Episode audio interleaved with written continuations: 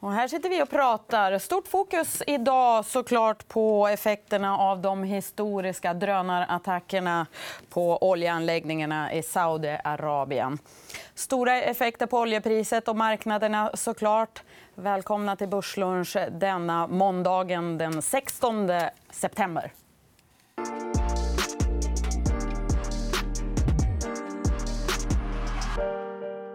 Ja, Dramatiska tider förstås. Väldigt roligt att ha Marie Giertz och Erik Nordenskjöld med oss för att smälta detta. Men kanske extra kul att ha Ola Ringdahl i studion.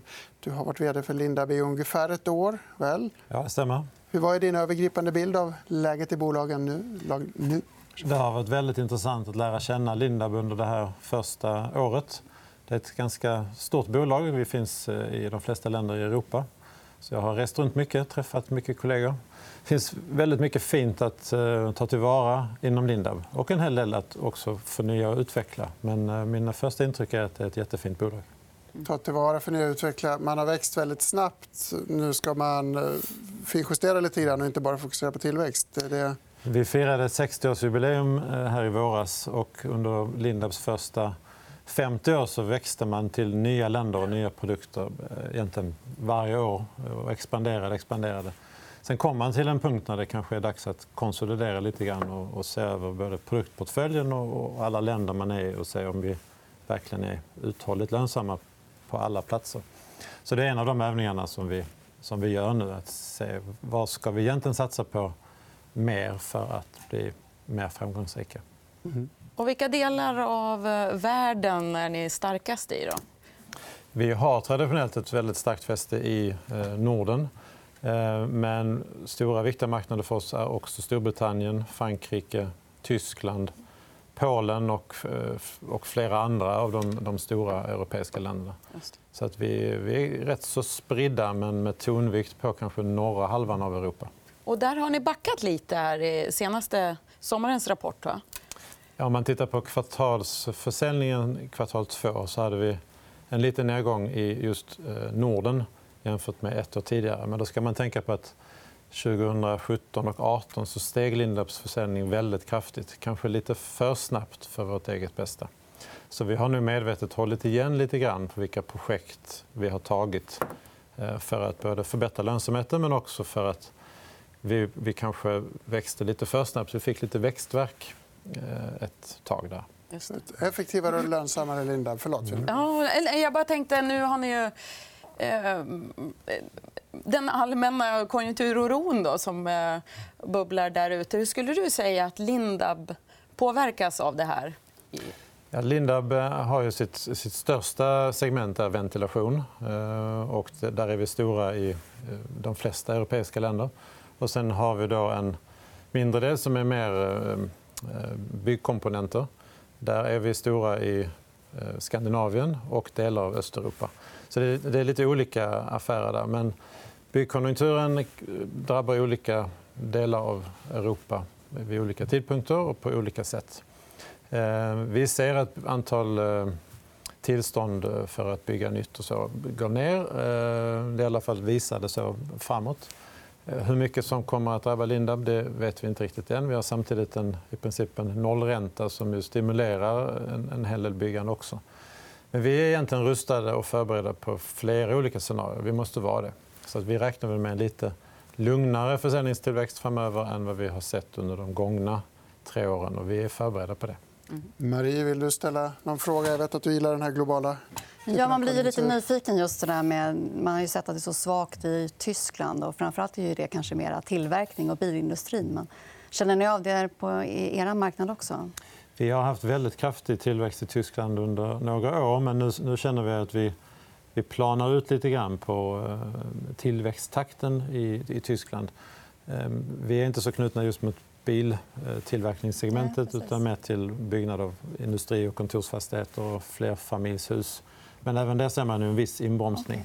Mm. Ehm, man ska dock ändå säga att vi är kvar på en ganska hög nivå. Så att det är inte så att vi har kommit ner på dåliga nivåer eh, nu. Utan vi, vi, vi ligger kvar på en tillverkningstakt och försäljningstakt som är eh, historiskt väldigt bra för Lindab eh, och har mycket att arbeta med för att höja vår effektivitet och vända lönsamheten ytterligare. En avslutande fråga från Erik. Ja, nej, jag har funderat lite på med sån här, ehm, ja, internationell exponering. Hur, och Riksbanken i fokus. Så att säga. Vad händer om, om kronan skulle gå väldigt mycket starkare? Vi skulle välkomna en starkare krona. Eh, jag har svårt att förstå eh, utvecklingen idag som hela tiden försvagar kronan. Jag tycker inte att det är positivt. Vi vill egentligen ha, jag tror jag talar för många exportföretag, vi vill ha en förutsägbarhet i eh, valutautvecklingen. Vi mår inte bra när det blir tvära kast. Vi är inte i behov av någon valutadopning. Utan vi vill ha en starkare krona för att också kunna sätta tryck på effektiviseringar i Sverige. Så jag, är inte så förtjust i den utveckling vi har sett. Mycket intressant. Tack så mycket, Ola Ringdahl, för att du gästade oss. Tack för att jag fick komma till. Tack.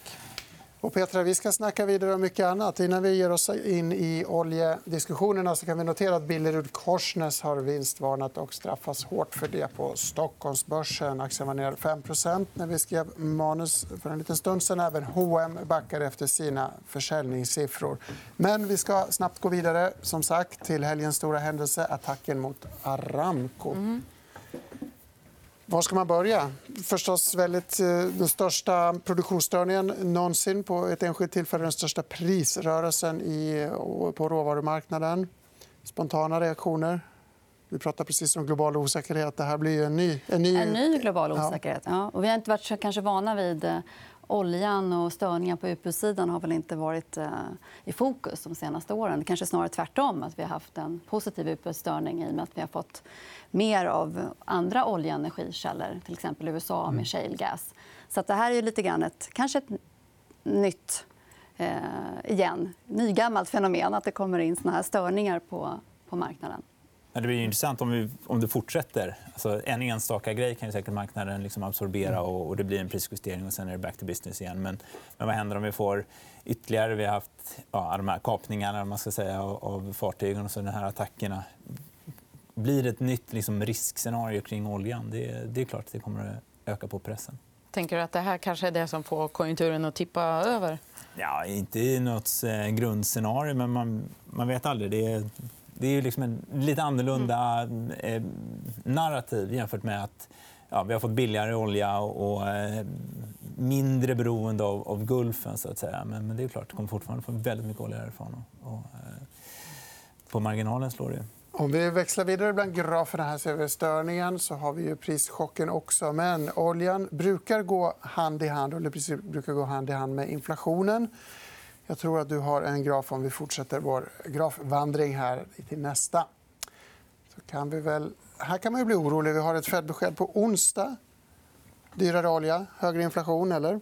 Ja, rent generellt så blir det ju så. Sen är det frågan om Fed kommer att titta så väldigt mycket på det i, i det korta perspektivet. Och vi vet inte riktigt. Är det här en, ett, ett hack i kurvan eller är det en, en, en ny regim av högre oljepris vi ser?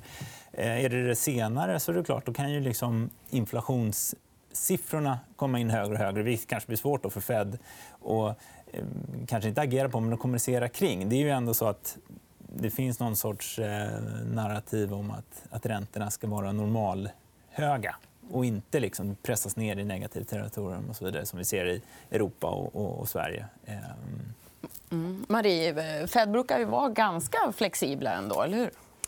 Ja, alltså det, det, kan man ju säga. Man, den senaste nu, omsvängningen som man gjort här sen årsskiftet kan man säga, men framförallt kring våren. Då hade vi fortfarande väldigt starka data i USA vad gäller inhemska ekonomin. Eh, och Eh, då kan man väl säga att man har tillåtit sig att göra den här omsvängningen till att sänka räntan på grund av i för sig då att inflationen är låg eh, men också att man ser att de tittar mer på riskerna ute i omvärlden. Att det finns risker med handelshinder och geopolitiska orosmoment och att det viker ner i Europa och så vidare. Men, eh, så att Eh, Fed tenderar nog att vara lite flexibla. Så börjar inflationen kanske ticka upp då på grund av oljepriset nu. Nu ska vi komma ihåg att oljepriset har kommit ner. Så det är fortfarande väldigt Eh, alltså inflationsimpulser från oljan är ju snarare tvärtom just, tvärtom just nu. Då. Utan den, rensar man från olja så har ju den inflationen lite högre. egentligen. Så det är klart att eh, Skulle den börja stiga där och att det fortfarande finns eh, risker på att den underliggande inflationen också, rensat för olja, fortsätter ticka upp då blir det lite mer bekymmersamt för USA. Men då kan man å andra sidan titta på konjunkturläget. Får det här effekter och konsekvenser på konsumenternas beteende. Och då kanske det blir svaghetstecken. Ett högre oljepris betyder ju liksom en dyrare kostnad för gemene man och hushållen och bensinpriser och så vidare. Och det kan ju snarare bromsa konjunkturläget. Så att Fed brukar vara duktiga på att titta på och balansera lite grann inflation kontra konjunkturläge. Mm. Eh, så jag tror att, och sen ska vi inte dra för stora växlar på just den enskilda händelsen. Även om den naturligtvis... Det är det vi vill göra. Vi vill sätta rubriken. Ja, ja, nu vänder det. Mm. Men det går verkligen att tolka åt båda håll. Du kan se det som en inflationsdrivare som får Fed att höja räntorna i ett svagt konjunkturläge, vilket vore någon slags mardröm. Eller motsatt, att, att uh, ge Fed en ursäkt att nu är det oroligt där ute så kan vi sänka räntorna. Men så beror det på vem avsändaren är. också såklart. Om det är Iran, menar du? Eller Ja, var, precis. Var det kommer ifrån. Framtiden får utvisa. Vi hade en graf som gick förbi Marie, som visar att inflationen kanske inte alltid... Eller Fed kanske inte alltid fäster så stor uppmärksamhet på det här. Att Fed man, man tittar ju också på, precis, det jag nämnde lite kort. Den gröna det är ju den som är utan X-energi. Då. Den scenen ligger ganska stabilt runt det här 2% strecket Den har ju egentligen tickat upp lite. Så det är en diskrepans mot den här blåa linjen som är oljepriset då, som har gått ner snarare. Och, eh, samtidigt eh, har vi inflationen, då, den röda, som är inklusive olja som ligger ju faktiskt under den här underliggande inflationen idag. Så att man tittar, tenderar ju på att vilja ha den här, en, ett stabil, eh, stabila priser. Mm. Eh, och då brukar man försöka rensa för de eh, priser som egentligen går rätt mycket upp och ner vilket ju energi och oljepriset gör. Och livsmedelspriser också. Du brukar säga att högkonjunkturer dör inte av sig själv. Det kommer Nej, de blir ofta, blir mördare. Ofta är det centralbankerna som gör det. Mm. Eh, det kommer policymisstag någonstans i, i processen. Och det är alltid svårt att, att liksom, eh, förutspå vilka de är. Självklart. Det är därför det blir, går som det går. Men det här att, eh, att centralbankerna inte parerar med sänkta räntor för att det finns ett tryck på dem att normalisera ränteläget. Ja, men det skulle kunna vara en sån eh, kanske svansscenario. Alltså, det är ju inget, inget eh, mest troliga. Men någonstans där om, man ska hitta risker för att eh, centralbankerna ska göra nåt misstag så är det väl att man inte är riktigt lika benägen att sänka nu när det liksom inte är krispanik. Men man kanske mm. kan skapa den själv.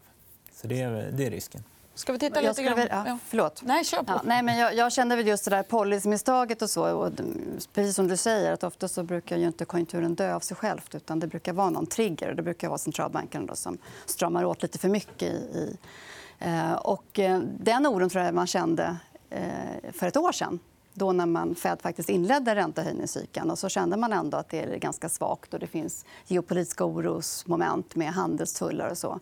Så att jag skulle säga att just den där risken för det här policymisstaget från, från Fed att strama åt för mycket men den, den minskade lite grann i och med att man gjorde den här omsvängningen i, våras och faktiskt sänkte räntan. Sen kanske marknaden gått lite snabbt och, inprisar för mycket av räntesänkningar. Och så kommer just den här inflationen eller oljekriser eller vad det nu kan vara för någonting mm.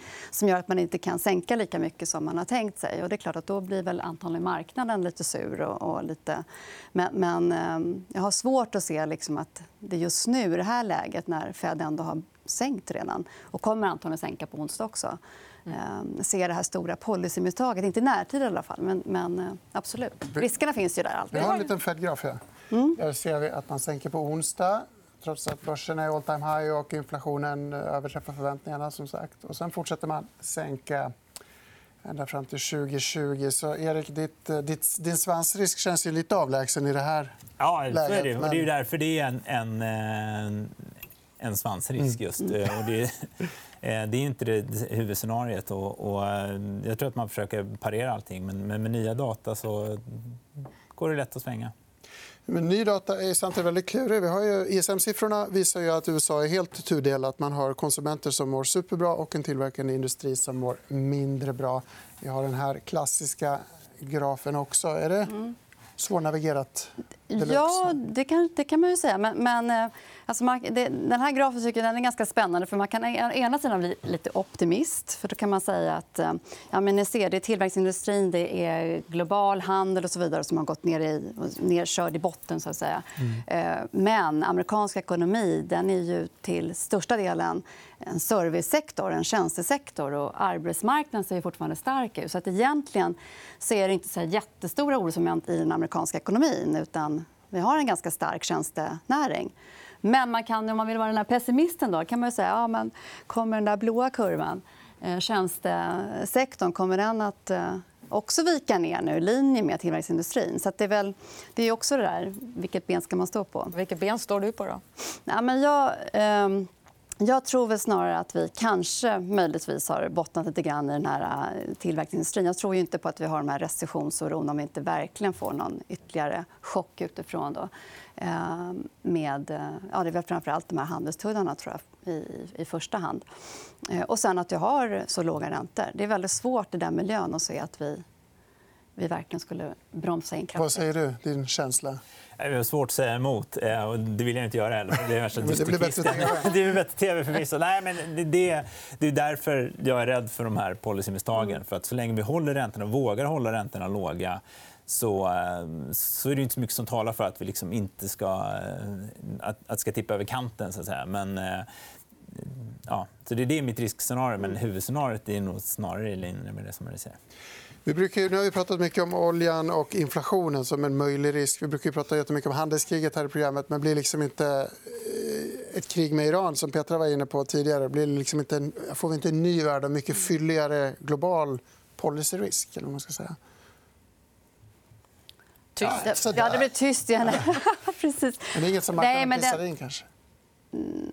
Mm, jo, men alltså jag tycker att de geopolitiska riskerna där generellt oavsett om det är Mellanöstern eller om vi pratar Kina och tullar och USA eller biltullar mot Europa så det, och Brexit har vi ju. Alltså det finns otroligt mycket där ute som är eh, massor med politiska geopolitiska risker. Så att det är klart att... Eh... Fast det struntar vi i på marknaden de senaste... Nej, gör vi det? Ja, jag tycker att det är bitvis i alla fall så, så tar man ju verkligen hänsyn till det. Och det är det som drev ner. Och framförallt under fjolåret så var det väldigt mycket kring handelstullarna och riskerna för det. Och vi har också sett att det faktiskt har fått effekt. att Företagen är mer försiktiga och efterfrågeläget har ju gått ner. Jag tror att det är en stor del av den nedgången som vi ändå har sett i inte bara barometrar utan också avmattningen i ren konjunkturdata. Det handlar ju om att företagen har varit väldigt försiktiga för att man inte riktigt vet just... Eh, vi hörde Ola säga det inledningsvis. Man, vet inte, man vill veta spelreglerna. Mm. Det är det viktigaste. för. Det spelar ingen roll om kronan är stark eller svag. Liksom. Bara vi vet lite mer spelreglerna. Så jag tror det är samma sak med tullar. Företag klarar tullar. Det har alltid funnits tullar. Men mm. man vill veta vilka tullar som ska gälla i framtiden. Innan dess så sitter man ju eh, och avvaktar. Så att, eh, och det, det syns i investeringsstatistiken. Och så. Det, det, är ju, det är ju betydligt svagare. Klarhet efterlyses. Vi ska avsluta med en annan spaning, om du inte vill kroka på det här. Nej, nej, Du har med dig en sista graf som eh, heter Aktiefaktorer mot globala aktier. Det är nästan bäst att du får förklara själv. Ja, vi eh, har en fascination för det här kanske lite mer långsiktiga faktor eh, investerings... Eh, så att säga, tankesättet. Eh, och vad som är väldigt intressant att se... Det här är faktorer som är eh, ja, akademiskt bevisade. Där småbolag är väl det som vi alla känner till. att Småbolag går bättre än börsen. Eh, men det finns också andra, andra faktorer man kan titta på. Och då är det som vi gillar att kika på det är det som kallas för minimum vol, alltså de bolagen med lägst volatilitet. De, risk, de lägst Eh, lågriskaktier. Helt enkelt. Och hur de ger en överkompensation för risk eh, rent generellt sett. Men vad som har varit väldigt intressant är att de faktiskt spöar marknaden eh, ganska rejält det senaste året. Eh, och det är framför allt i att de inte går ner lika mycket när börsen faller. och Sen går de upp ungefär lika mycket som börsen går upp. Så lika mycket belöning på uppsidan, men mindre nedsida? Alltså. Ja, så har det varit nu. Och visst, de ska ge ett, eh, en överavkastning. Men nu tror jag att det är typ 10-12% Det är alldeles för mycket, såklart. Men, men det är en, en väldigt enkel investeringsstrategi. Eh. Den som kollar och vill identifiera några lågvolatilitetspapper, vad, vad ska man kolla på? Helt enkelt hur mycket de... Ja, det är ju enkelt, volatiliteten. Men vad de flesta strategier går ut på det är att man tittar på vilka aktier tillsammans ger den lägsta volatiliteten. Även om det kanske inte så liksom, akademin ser ut. Men, men de aktiestrategier som finns där ute de, de går ut på att titta på hela aktieuniverset och plocka ut de den delen av där de tillsammans har den lägsta risken. Ja, alltså. precis. Så det är korrelationseffekter man vill åt också. Och då får man väldigt intressanta portföljer. Bästa mixen, mera klarhet och klart för idag. Vi får runda av här. Tack så mycket för att ni kollat. Imorgon ska vi faktiskt göra lite bästa mixen för vi ska snacka globala aktier. Det gör vi med Andreas Brock, Niklas Larsson och Lars-Ola Hellström. Häng med oss då och tack för idag. Hej du trogna Börslunch-lyssnare. Du har väl inte missat att vi snart sätter igång en Brexit-podd? Och det här är inte vilken Brexit-podd som helst. I Brexit-veckan kommer vi inte prata om Boris Johnsons inre liv, kaoset i parlamentet eller de konstitutionella krumbukterna i Storbritannien. Istället kommer vi att prata om vad Brexit innebär rent ekonomiskt. För handeln, för små och stora företag, för finansmarknaderna samt din och min plånbok. 10 minuter varje vecka som ger dig allt det senaste. Med Claes Molén och med mig, Katrin Marsall.